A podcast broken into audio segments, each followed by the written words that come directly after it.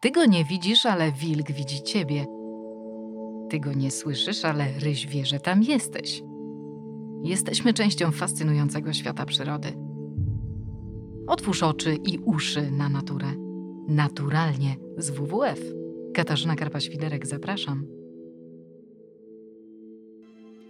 Dzisiaj opowiemy Państwu o największym lądowym zwierzęciu i jednym z ostatnich, niestety, gatunków tzw. Tak megafauny. Y, gatunku, który jeszcze się trzyma, choć człowiek robi bardzo wiele, żeby tak jak chociażby nosorożce włochate, nosorożce białe północne, lemury olbrzymie, ptaki dodo czy mamuty przeszedł do historii. Będziemy rozmawiać o słoniu, którego w żołnierskich słowach można opisać tak, Grzegorzu. Słoń mierzy te największe okazy do 4 metrów wysokości i osiąga wagę od 5 do nawet 7,5 tony. Ma charakterystyczną trąbę, duże uszy, oraz e, przedłużone górne siekacze, czyli ciosy niepoprawnie nazywane często kłami. A w mniej żołnierskich słowach, jak go można opisać? Aniu? E, jako jedne, jedno z najmądrzejszych zwierząt w tej chwili żyjących na naszej ziemi, w tej chwili już rozróżniamy aż trzy gatunki słonia, czyli słonie afrykańskie, azjatyckie oraz leśne. A Państwa i moimi gośćmi, usłyszanymi już, są Anna Mękarska, prezes Fundacji DODO, biolog, obecnie także pracownica ZOO we Wrocławiu. Witaj Aniu. Dzień dobry. I Grzegorz Borowski, specjalista do spraw gatunków zagranicznych w WWF Polska. Witaj Grzegorzu. Dzień dobry. A skoro już Państwo mają przed oczami zarys słonia, trudno go zresztą przegapić, umówmy się, teraz już całkiem na poważnie. Od 25 marca 2021 roku słoń indyjski, słoń afrykański sawannowy i słoń afrykański leśny, czyli wszystkie gatunki, jakie żyją na naszej planecie, są już oficjalnie gatunkami zagrożonymi wyginięciem, z czego ostatni krytycznie.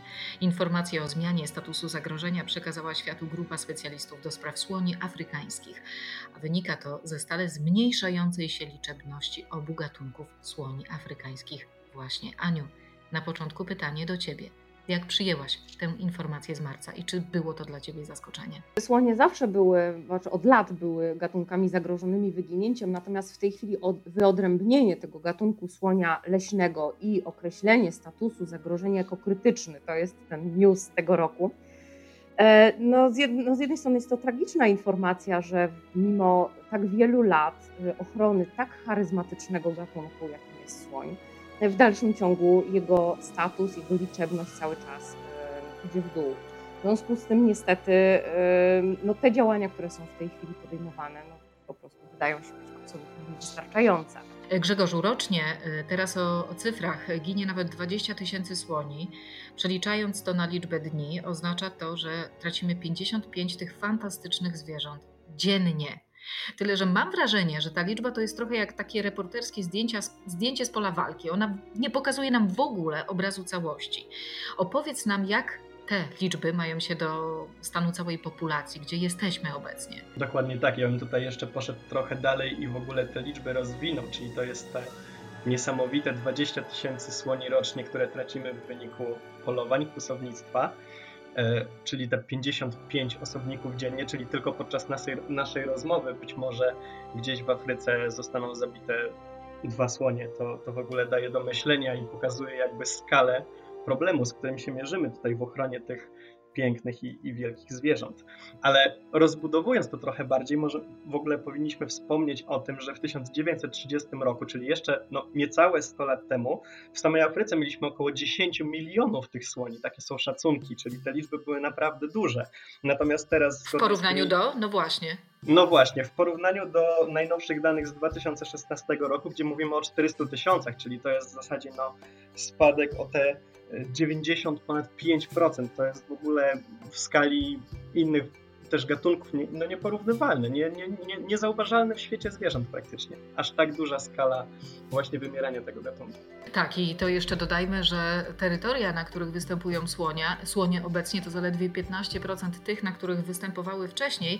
No chyba gorzej ma niewiele zwierząt. Na przykład tygrys, tak? Zajmuje tylko 5% wcześniejszych siedlisk.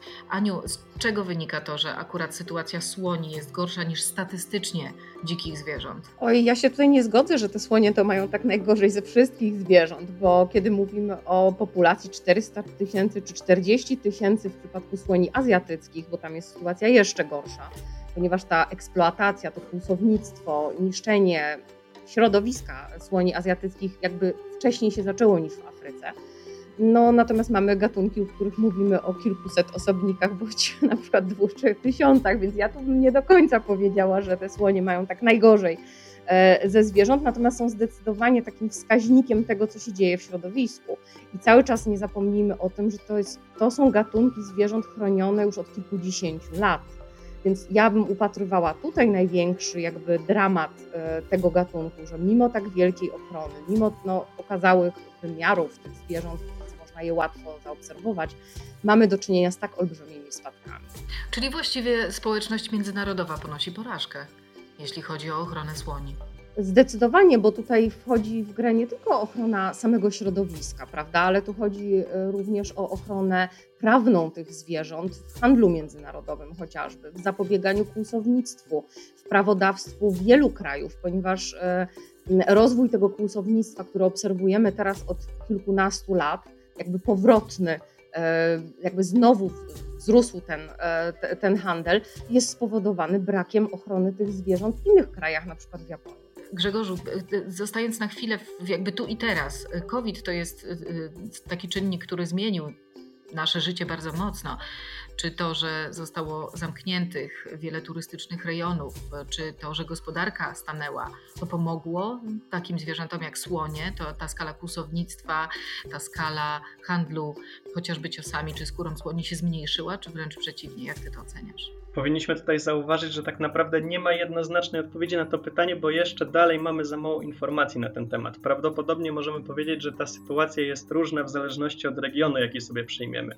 Jednym z takich faktów, które zauważamy, jest faktycznie to, że do tej pory kraje, które faktycznie opierały swoją gospodarkę na e, turystyce i na dochodach właśnie chociażby z turystów oglądających dzikie zwierzęta, no w tym momencie bardzo cierpią.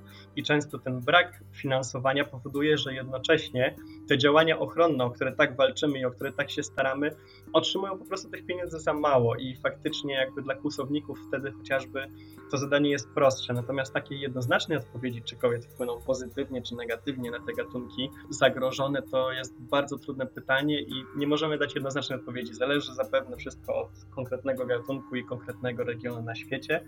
Natomiast no, wydaje się, że faktycznie w wielu państwach takich typowo turystycznych ta sytuacja dzikich zwierząt i dzikiej przyrody w ogóle mogła ulec niestety pogorszeniu w związku z tym. Aniu, potwierdza to y, Twoja wiedza? No tak, dokładnie. Naprawdę, y, tak naprawdę my będziemy wiedzieć, jaki zamknięcie wszystkich granic, turystyki przyniosło efekt dla ochrony przyrody za kilka lat, ponieważ teraz nawet nie są prowadzone niektóre, niektóre badania w terenie, chociażby ze względu na to, że nawet osoby prowadzące te badania nie mogą się swobodnie przemieszczać kompletnie zmienił się system transportu, bo to, że transport lotniczy na przykład został zatrzymany, nie znaczy, że kłusownicy czy handlarze nie znaleźli innych kanałów, prawda? My tego nie wiemy. My się tego dopiero dowiemy. Niestety są już pierwsze, są już pewne badania, które niestety mówią, że to nie jest tak, że przyroda się odradza e, przynajmniej nie we wszystkich zakątkach świata, że się e, odradza w związku z pandemią, bo już na przykład władze Wietnamu, które od kilku lat tam bardzo intensywnie E, wzmacniają swoje prawodawstwo w celu ochrony dzikich zwierząt, e, już niestety wydały raport o tym, że w zeszłym roku wzrosła ilość e, przestępstw związanych z ochroną przyrody. No, poza tym, jeżeli chodzi akurat o słonie, to mamy już tutaj konkretne ofiary tego zaprzestania, zatrzymania się turystyki. Były już doniesienia o tym, że w Indiach kilkadziesiąt słoni zdechło z głodu, ponieważ były to słonie, które służyły do obsługi turystów. My często jeżdżąc po świecie lubimy korzystać z takich egzotycznych atrakcji. Jest to tak, jest to bardzo nieetyczne. To trzeba na każdym kroku podkreślać, nawet teraz, kiedy nie jedziemy do dalekich krajów. Najprawdopodobniej w tym roku będzie to problematyczne. E, tak właśnie niestety jeżdżenie na takich słoniach, robienie sobie zdjęć, e, czy też branie udziału w takich wolontariatach jednodniowych przy, przy słoniach w Tajlandii, w Indiach, no, trzeba się zawsze zastanowić, skąd te zwierzęta tam są, dlaczego tam są i dlaczego jesteśmy w stanie wpuścić zupełnie obcych ludzi, każdego dnia innych, do zwierząt, które tak naprawdę, jeżeli w ogóle współpracują z człowiekiem, to jest to na oku jedna osoba. Tak się dzieje w ogrodach zoologicznych, one mają kilku opiekunów, tak się dzieje na przykład w Indii, e, gdzie mają też po jednym opiekunie. Więc, e, więc no, no wszystkiego rodzaju atrakcje turystyczne związane ze słońmi są mocno nieetyczne. Na to zwróćmy uwagę. Niestety w związku z tym, no, że turystów e, właśnie w Tajlandii, w Indiach nie ma w ogóle.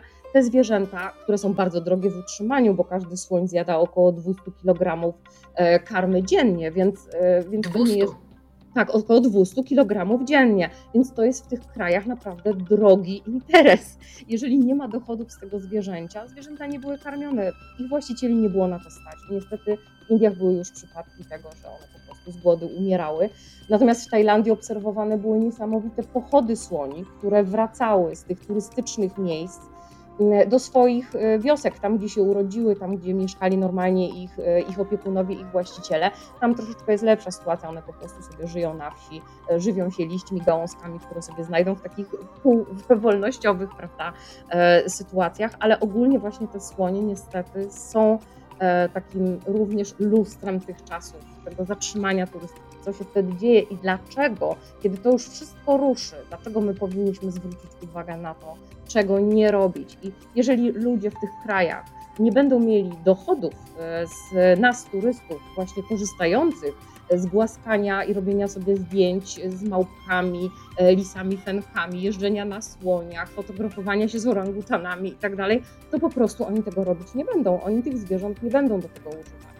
A jeżeli z kolei będą mieli dochody z tego, że żyją w kraju, w którym jest fantastyczna, dzika przyroda, którą można bezinwazyjnie, bez szkody dla tej przyrody obserwować, to z kolei zaczną ją lepiej chronić. E, tak właśnie się dzieje, ponieważ już jest obserwowany taki trend e, zaprzestania korzystania z takich usług, tak zwanie turystycznych. To na przykład w Laosie, na Sri Lance, w Tajlandii powstają takie rezerwaty słoni, gdzie słonie żyją sobie zupełnie e, wolnym życiem, a turyści mogą je po prostu obserwować. Chodzić po tym rezerwacie, oczywiście pod ochroną ich opiekunów, natomiast nie zbliżają się do nich, nie robią sobie zdjęć i nie jeżdżą na nich. To jest w ogóle też bardzo pozytywne to, co mówisz Aniu, aż przeszedł mi dreszcz po plecach, bo to pokazuje, że my, Europejczycy, też mamy sprawstwo Czasami robiąc coś, albo po prostu czegoś nie robiąc, zmieniając naszą optykę, zmieniając nasze zwyczaje i zmieniając, y, y, czy jakby kształtując zupełnie nowe potrzeby, takie właśnie jak obserwacja dzikiej, pięknej, nienaruszonej przyrody, y, w której żyją duże zwierzęta, chociażby takie jak słonie i te najmniejsze, jak, nie wiem, zgniotki cynobrowe, tak, patrząc na naszą Puszczę Białowieską. Ta turystyka, która potrzebuje słoni, nadal jednak jeszcze to jest jeden z czynników, dla których te słonie są odławiane bądź też zabijane, znikają z dzikiej przyrody. Ale oczywiście tych przyczyn jest więcej, no bo tu mówimy o kłusownictwie po to, żeby zdobyć kość słoniową, po to, żeby zdobyć skórę, która w kilku miejscach na Ziemi cały czas jest uważana za, za coś, co ma po sproszkowaniu medyczne właściwości, ale także oczywiście pojawiają się konflikty z człowiekiem takie typowo o to, gdzie te słonie mają mieszkać, skoro my E, na przykład prowadzimy naszą ludzką działalność. Mm, I zatrzymując się na chwilę przy handlu dziką, przy, przy handlu kością słoniową, tu mam też ciekawe badania. Mówiłaś, Aniu, o tych badaniach, które pokazują, jak sytuacja wygląda w Wietnamie. Z kolei WWF i Globescan e, zrobił badania dotyczące tego, jak wygląda e, skala popytu na kość słoniową w Chinach, czyli w tym kraju, gdzie tak naprawdę ta, ten popyt jest jeden z największych, jeśli nie największych. No i okazuje się, że od kiedy wprowadzono zakaz handlu słoniową w Chinach, to był 2017 rok, zapotrzebowanie na kość słoniową spadło do połowy tego zapotrzebowania sprzed wprowadzenia zakazu. Optymista powie, że szklanka jest do połowy pełna, super, ale pesymista powie, nadal tracimy ogromną ilość słoni. Zanim zapytam o tę ocenę o Was oboje, Grzesiu, chciałabym, żebyś Ty mi trochę więcej o tych badaniach opowiedział. Co one tak naprawdę nam mówią, jeśli chodzi o sytuację słoni? WWF właśnie we współpracy z Globescanem od 2017 roku prowadzi co roku takie badania, e, można powiedzieć, zapotrzebowania wśród ludzi na e, kupno tej kości słoniowej. Ten zakaz, o którym powiedziałaś, który wszedł w życie z końcem 2017 roku, wygląda na to, że w świetle tych badań e, coś się zmieniło w tych Chinach. To jest w ogóle takie bardzo duże badanie prowadzone na grupie kilku tysięcy osób w 15 różnych miastach, więc ono jest dosyć dosyć reprezentatywne. Wskazuje ono na to, że przed wprowadzeniem tego zakazu e, gdzieś tam 43% tych ankietowanych stwierdziło, że oni deklarują chęć, że ogólnie kiedyś chcieliby kupić jeszcze kość słoniową. Natomiast obecnie jest to już tylko 19%, ale już jak powiemy o tym, przypomnimy jakby tym osobom, że halo, halo, halo, halo, jak to chcecie kupić, skoro jest zakaz.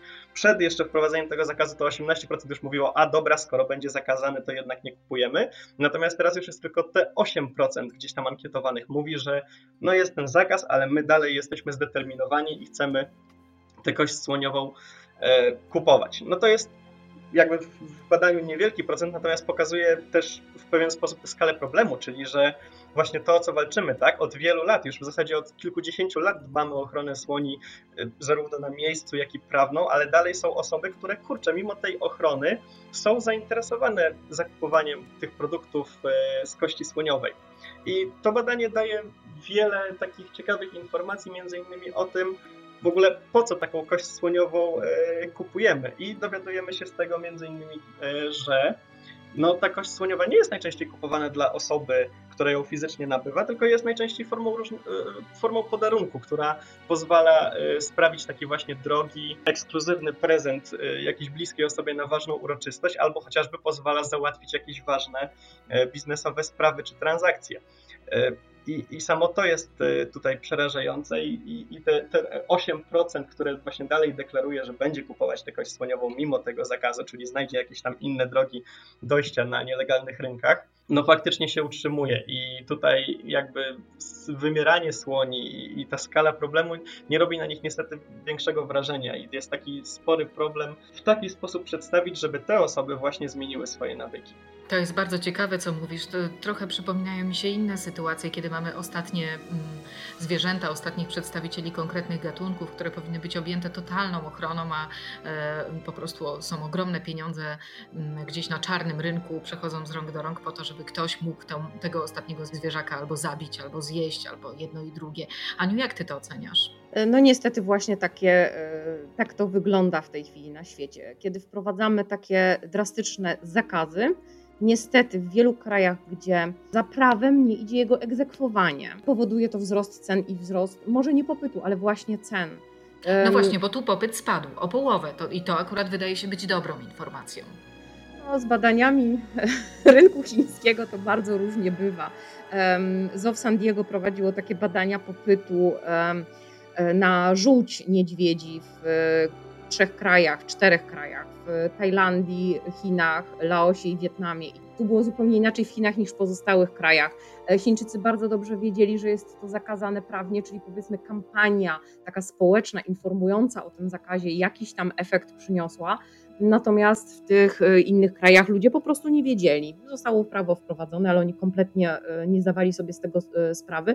Natomiast jednak mimo wszystko ilość ludzi korzystających z tych produktów Chinach była no, wielo, wielokrotnie większa niż w pozostałych krajach, więc oprócz samego wprowadzenia prawa jeszcze bardzo ważne jest jego egzekwowanie. No, ja właśnie byłabym bardzo sceptyczna i ostrożna w odtrąbianiu sukcesu tego chińskiego, że Chińczycy zabronili e, handlu kością słoniową, właśnie ze względu na to, że to prawo tam no jest nie do końca respektowane, a my tak naprawdę nie znamy do końca mentalności tych ludzi i tego, co, co się tam dzieje.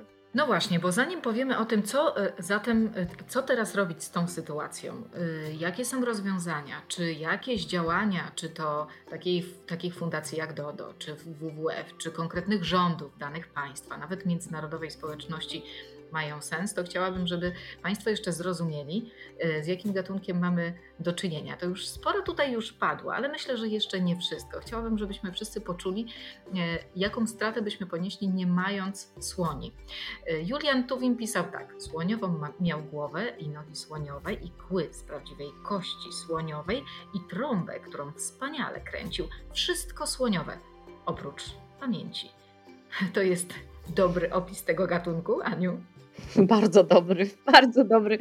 E, słonie są absolutnie wyjątkowymi zwierzętami, bo to nie jest tylko kwestia ich rozmiarów, a ich rola w e, w środowisku naturalnym no, jest nie do przecenienia. Oni, słonie są nazywane ogrodnikami środowiska. One przez, poprzez to, że żywią się bardzo wieloma e, gatunkami roślin, roznoszą poprzez swój kał, jedzą też bardzo dużo, roznoszą poprzez swój kał bardzo dużo nasion wielu drzew, krzewów, kwiatów Także są olbrzymim e, takim pozytywnym czynnikiem, wręcz kształtującym środowisko. Również kiedy naturalnie, w naturalny sposób na przykład niszczą drzewa, bo słonie łamią drzewa, żeby się dostać do tych najsmaczniejszych pędów e, będących na samym czubku drzewa, a swoją siłą są w stanie bardzo wielkie drzewa, palmy powalić. I e, to też ma swoje znaczenie, bo w ten sposób od, robią zapewniają światło tym roślinom w niższych partiach e, lasu czy sawanny.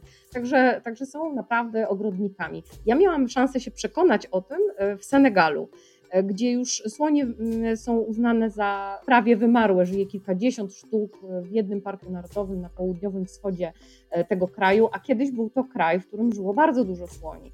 E, I jadąc na północ od Dakaru, można zobaczyć, że nagle środowisko się zmienia. Jest taki e, kilkukilometrowy pas, o wiele bardziej zielony niż cała okolica, gdzie nagle jest bardzo dużo baobabów. Jest to dokładnie pas, którym słonie co roku migrowały z Mali e, właśnie przez Senegal w poszukiwaniu wody, bo słonie tak bardzo mocno się ruszają, bardzo daleko chodzą w Afryce nie dla sportu, tylko właśnie w poszukiwaniu wody i pożywienia i ze względu właśnie na klimatyczne uwarunkowania one po prostu przez tysiące lat tamtędy przechodziły i zawlekały tam nasiona różnych e, roślin, co widać do teraz, mimo że słonie, słoni niestety w tym rejonie już od 100 lat nie ma. Grzegorzu, to Ciebie z kolei poproszę, żebyś trochę o inteligencji e, legendarnej słoni opowiedział.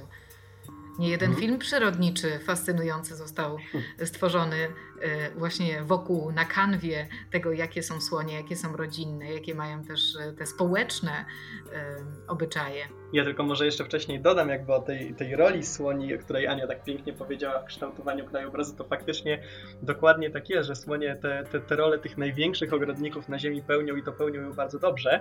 Jeszcze oprócz tego, że właśnie tworzył te korytarze, to, to, to właśnie z tych korytarzy potem korzystają też inne gatunki zwierząt, także to jest też nie tylko jakby e, z korzyścią dla flory obszaru, ale też dla, dla pozostałych gatunków. Więc tutaj jak najbardziej ta, ta rola słoni jest fantastyczna, ale oczywiście powiedzmy też e, o tej osławionej, można powiedzieć, już inteligencji słoni, ona nie bierze się znikąd. To tutaj powiedzmy sobie chociażby o, o, tym, że e, mózg na przykład człowieka waży około 2 kg. Słonia jest mniej więcej 3 razy większy, bo to jest te, te 6 kg, także tutaj już jest potencjał na to, żeby te niezwykłe zwierzęta miały faktycznie duże pokłady tej inteligencji i mądrości. I to nie jest mit. Faktycznie ze względu właśnie na chociażby budowę mózgu słonie są w stanie fantastycznie rozwinąć e, pamięć, w szczególności taką pamięć do lokalizacji różnych miejsc i do orientacji w przestrzeni. Pamiętają ścieżki swoich wędrówek doskonale. I z tego Są też pamiętliwe wobec, wobec tych, którzy wy, wyrządzili im krzywdę, prawda? Tak, to prawda. Pojawia się oczywiście faktycznie wiele informacji o tym, że słonie są pamiętliwe w tym sensie, że raz zapamiętaną krzywdę pamiętają przez, przez całe życie i często też potrafią się za nią zemścić, jeśli mają taką e, okazję, natomiast no, zazwyczaj korzystają z niej w taki bardziej, bym powiedział, przyjazny e, sposób. A to chociażby dla, e, w taki sposób, że właśnie ze względu na te swoje możliwości intelektualne są w stanie rozpoznać nawet około 200 osobników właśnie ze, ze swojego gatunku i, i właśnie bardzo szeroko i tak dobrze rozwijać relacje rodzinne w takim stadzie. Mhm. Aniu, opowiedz jeszcze o charakterze słoni, bo miałaś z nimi bezpośredni kontakt w pewnym momencie Twojego życia codzienny. E, miałam tam pewne obowiązki e, wobec słoni w ogrodach zoologicznych, na ogół słonie, ponieważ one oprócz swojej olbrzymiej charyzmy i no, są jednak zwierzętami bardzo niebezpiecznymi ze względu na swoją e, masę przede wszystkim.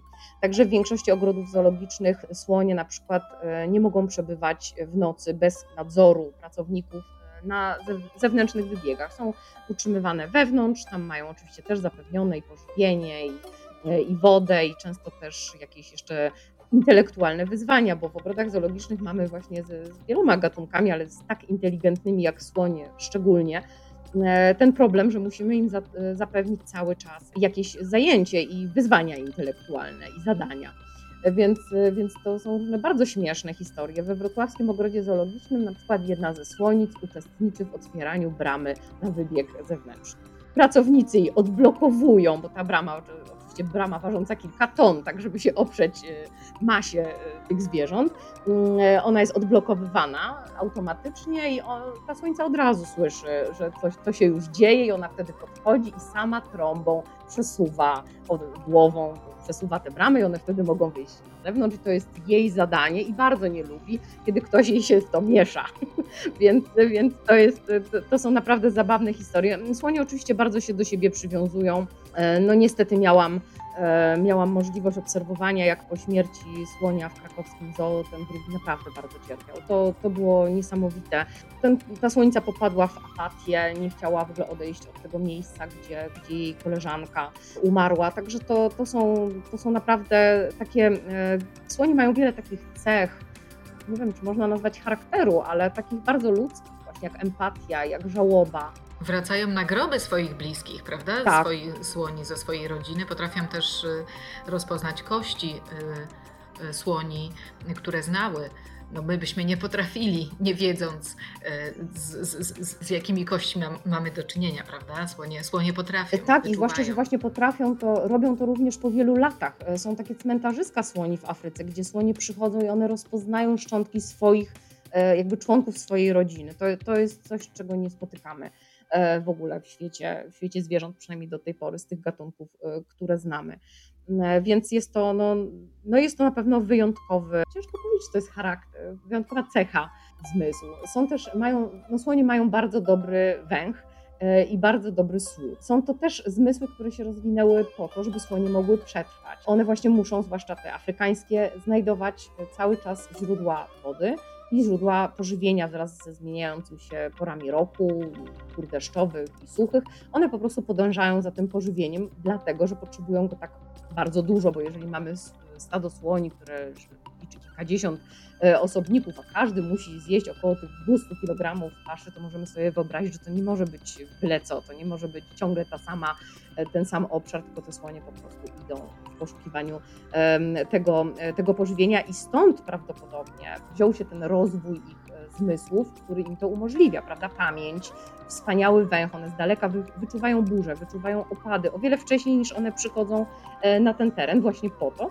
żeby wiedzieć, gdzie, e, gdzie należy się skierować, gdzie należy e, iść i żeby samemu coś zjeść, ale też młodszym osobnikom zapewnić dostęp do, do pożywienia. No to teraz o tym, jak chronić słonie. Już trochę o tym powiedzieliśmy. Powinien być zakazany handel e, zagrożonymi gatunkami. To jest ten, ta pierwsza rzecz. Oczywiście powinno być egzekwowany zakaz handlu kością słoniową. To jest druga rzecz.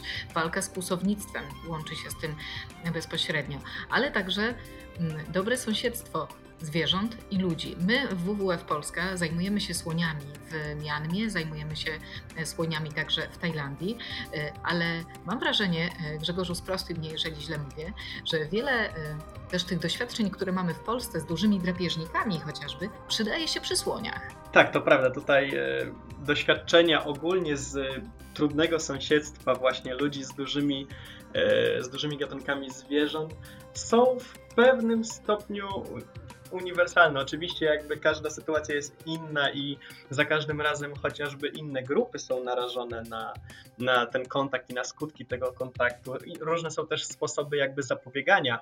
Natomiast e, sam fakt w ogóle występowania problemu takiego konfliktu między ludźmi a dużymi zwierzętami, w naszym przypadku dużymi drapieżnikami, takimi jak chociażby właśnie niedźwiedzie czy wilki, a w przypadku Azji e, słoniami, no mają ten faktycznie wspólny mianownik. Tak jak Kasia powiedziałaś, my jako Fundacja WWF Polska właśnie e, działamy, chociażby wspomagamy projekt ochrony słoni w Mianmie w kompleksie leśnym Downa Tena Stream. To już jest od 2018 roku, jak jesteśmy zaangażowani w ten projekt i jest to wynik faktycznie tego kryzysu kłusowniczego w tym kraju, który osiągnął swój taki pik, krytyczny moment w 2017 roku, kiedy tam w wyniku polowań traciliśmy jednego słonia indyjskiego tygodniowo. To może się wydawać w kontekście tych liczb, o których wcześniej rozmawialiśmy, niewiele, natomiast no, biorąc pod Ale uwagę... w kontekście tego, co Ania mówiła, ile jest, jak mało jest słoni indyjskich, to jest bardzo dużo, prawda?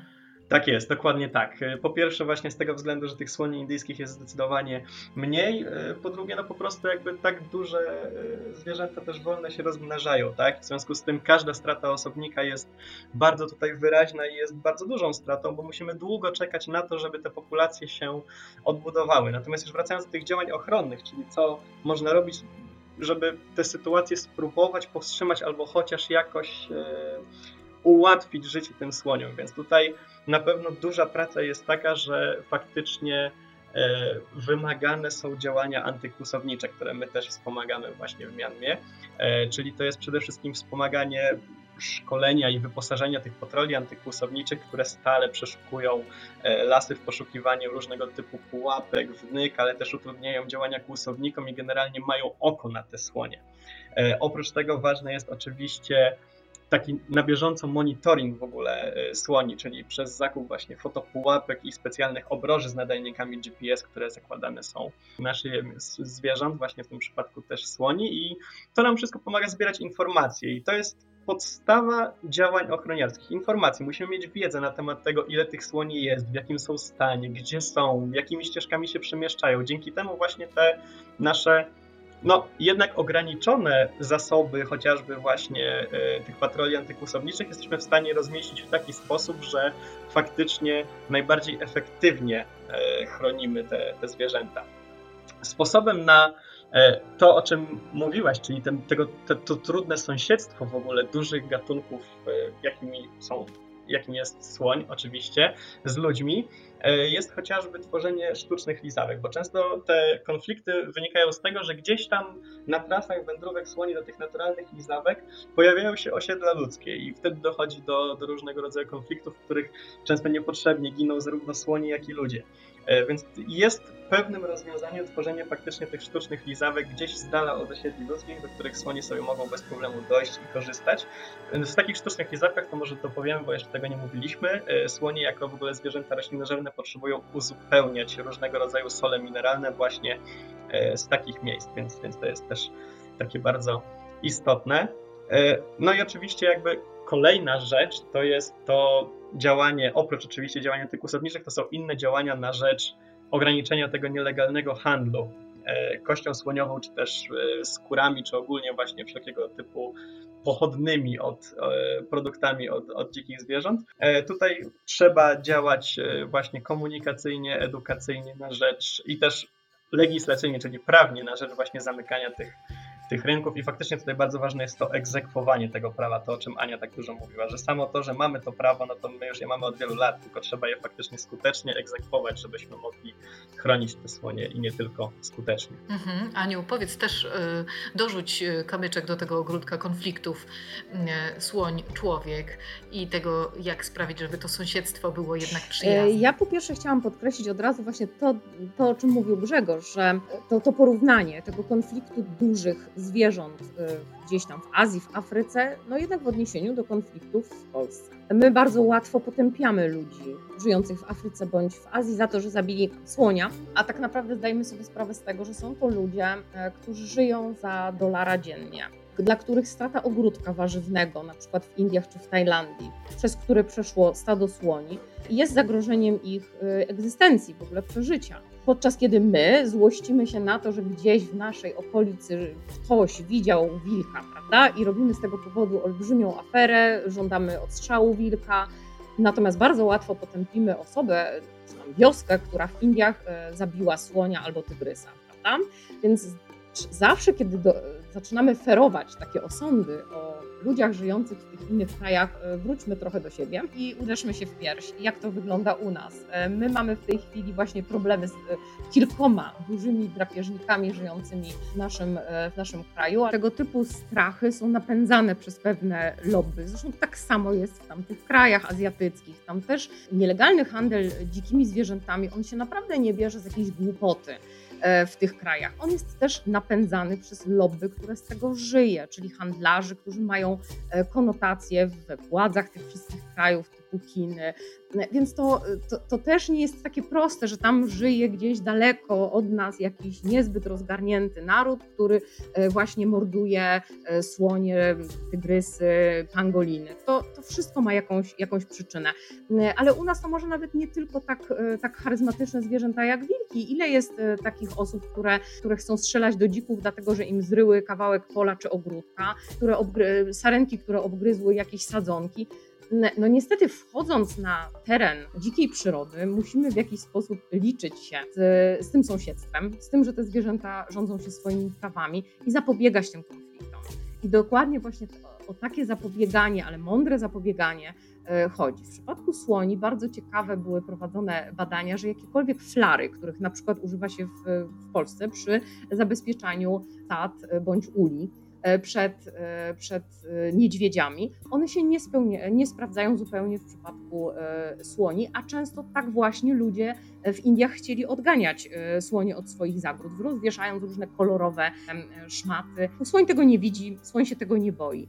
Ja widziałam ostatnio taki dokument, w którym w Afryce stosuje się bardzo ciekawe ogrodzenie ogródków, w Afryce właśnie, to w Tanzanii chyba miało miejsce, gdzie, e, gdzie to ogrodzenie jest e, mało stabilne. Te sznurki są niezbyt na, naprężone, w dodatku na nich się rozwiesza dzwoneczki. I kiedy wieje wiatr albo nawet chociażby słoń dotknie tego ogrodzenia, zaczyna to wydawać bardzo dużo e, dźwięków, które dla słonia są straszne. Taki mały dzwoneczek, a, a słoń, który ma bardzo... Do...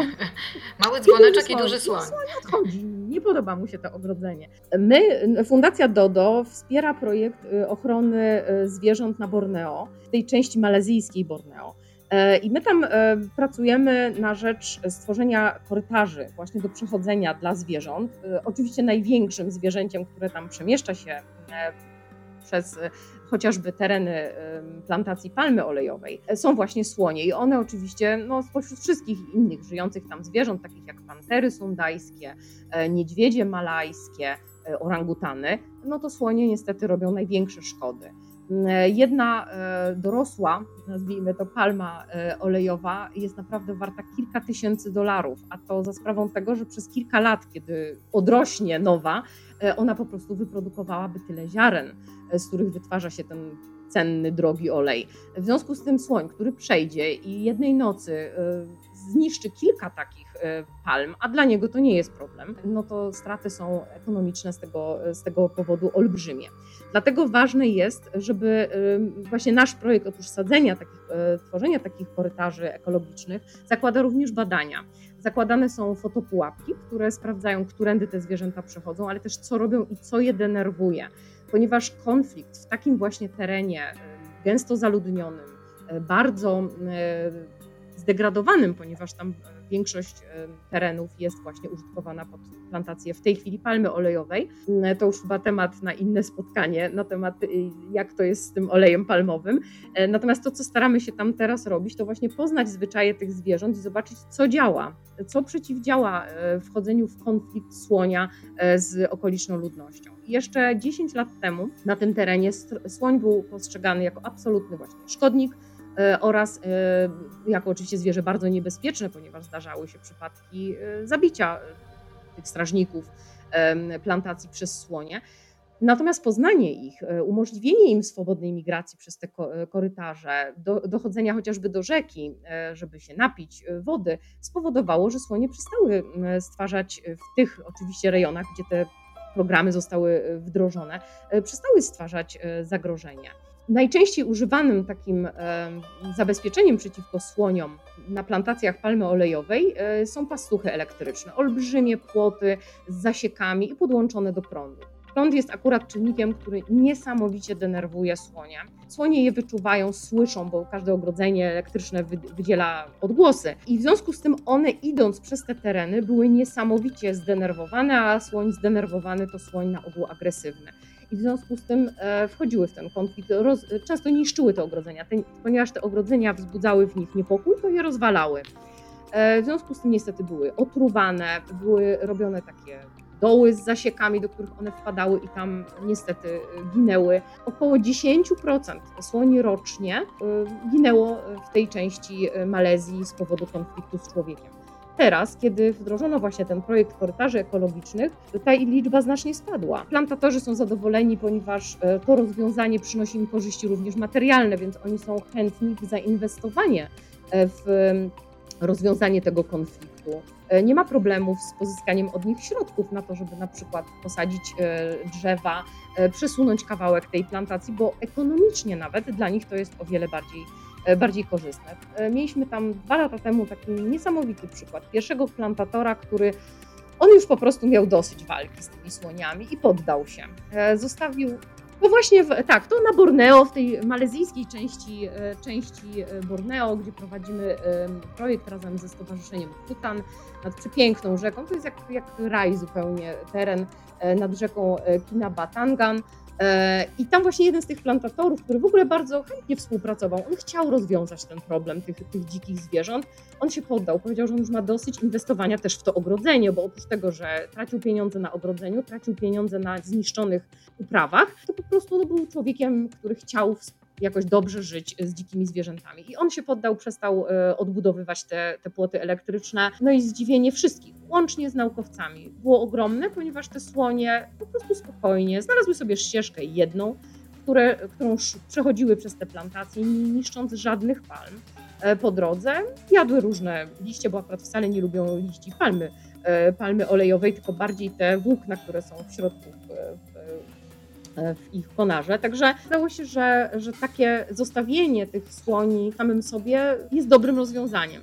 E, potem doszło już do zupełnie nieoczekiwanej symbiozy słoni e, z, z tymi plantatorami, ponieważ no, tak jak powiedziałam, słoni bardziej w palmie cenią sobie ten rdzeń w środku niż jej liście. I e, kiedy plantatorzy wycinają stare drzewa palmy olejowej, one wówczas musiały być gdzieś zwożone, prawda, kompostowane, nazwijmy to, albo niestety trafiały do rzeki, czy, czy no, przyczyniały się do, do zanieczyszczenia znowu środowiska. E, natomiast e, ten plantator zostawiał tym słoniom te ścięte palmy, zwoził je w jedno miejsce, nawet traktor rozjeżdżał, żeby było łatwiej się dostać do środka, do tego ulubionego e, kąska z palmy. Teraz można obserwować przepiękne obrazy, jak słonie właśnie czekają, grzecznie czekają, nie naprzykrzają się, nie atakują pracowników, tylko czekają, aż oni zakończą swoją pracę, przywiozą im te, te stare palmy i one po prostu je zjadają z wielką ochotą i spokojnie odchodząc nie robią żadnych, e, żadnych szkód. I jeszcze nawożą teren i e, oszczędzając, oszczędzają pracownikom czas na utylizację. No dokładnie, także w ogóle współistnienie z dzikimi zwierzętami jest czymś, do, do, do, czego każdy z nas powinien dążyć. No, my, jeżeli chodzi o, o ochronę słoni, tutaj każdy z nas w Polsce, każdy sobie myśli, a co ja mogę tak dla, dla słonia zrobić? Już zwróciliśmy uwagę na to, żeby absolutnie nie korzystać e, z przejażdżek na słoniach, a nawet uczestniczenia w jakichś takich pseudo pseudosanktuariach, prawda, jakichś wolontariatach jednodniowych, co jest od razu bzdurą, prawda, bo zastanówmy się, co to daje, e, to, że tam jakaś chmara ludzi wpadnie na jeden dzień i posprząta trochę po, po słoniach. To oprócz tego oczywiście nie kupujmy kości słoniowej, no to, to jest chyba oczywiste i tego nie trzeba, nie trzeba podkreślać, ale my staramy się jeszcze zawsze w naszych projektach Fundacji DODO zwracać uwagę jakby na szerszy aspekt tego, zastanowić się, dlaczego ci ludzie właśnie kłusują w tych krajach. Dlaczego? Dlaczego to się dzieje? I tutaj jest jedna odpowiedź. Oni to robią po to, żeby przeżyć. Oni to robią po to, żeby zarobić, bo tak naprawdę zarobki w tych krajach są bardzo niskie i znalezienie pracy i, i wyżywienie swojej rodziny jest olbrzymim problemem. Tam nikt dla zabawy tego, tego nie robi. No i tutaj jest rzecz, którą każdy z nas może każdego dnia zrobić, mianowicie e, kupować e, etycznie. Czyli nie kupować co chwilę podkoszulka za 5-10 zł, bo wiadomo, że został on wyprodukowany właśnie w jednym z krajów Azji Południowo-Wschodniej, e, gdzie pracownicy właściwie pracują na zasadach niewolniczych, dostając za to jakieś drastycznie niskie wynagrodzenia. Zwracajmy właśnie uwagę na to, czy, czy produkty, które kupujemy, to również produkty żywnościowe, czy one są wyprodukowane z, e, w zasadzie fair trade. Grzegorzu, to jeszcze ostatnie słowo od Ciebie. Tutaj Ania w zasadzie poruszyła te najważniejsze rzeczy, które możemy wszyscy robić dla ochrony słoni, ale nie tylko, dla ochrony wielu różnych zagrożonych gatunków, które właśnie cierpią przez utratę siedlisk, czy to chociażby właśnie w Azji Południowo-Wschodniej. Ja bym do tego dodał ten aspekt, który się często pomija, ale który moim zdaniem jest naprawdę bardzo ważny, czyli po prostu rozmawiajmy. Ważne jest to, żeby to się pojawiało w edukacji szkolnej, ale też poza nią, tak jak, tak jak my tutaj rozmawiamy, żeby do mediów trafiały te informacje, czyli żebyśmy naświetlali ludziom te sytuacje, opowiadali o przyczynach, konsekwencjach, o całym procesie, dlaczego to się wszystko dzieje i co możemy zrobić. I mając taką świadomość tego problemu, jesteśmy w stanie skutecznie działać dla ochrony wielu gatunków zwierząt, w tym właśnie słoni, co mam nadzieję do, przyczyni się do poprawy ich sytuacji. A to, że musimy robić już teraz, jest pewne. Jeśli nie zadziałamy dziś, utrata słoni będzie po prostu kwestią czasu. Nikt z nas tego oczywiście nie chce. E, Anna Mękarska, Fundacja Dodo i Grzegorz Borowski, WWF Polska byli gośćmi, naturalnie z WWF. Bardzo dziękuję. Dziękujemy. Dziękujemy bardzo. Otworzyłeś oczy i uszy na naturę? Naturalnie z WWF. Więcej naszych rozmów znajdziesz w najpopularniejszych aplikacjach podcastowych. Zajrzyj też na stronę www.pl. Katarzyna Karpa-Świderek. Do usłyszenia.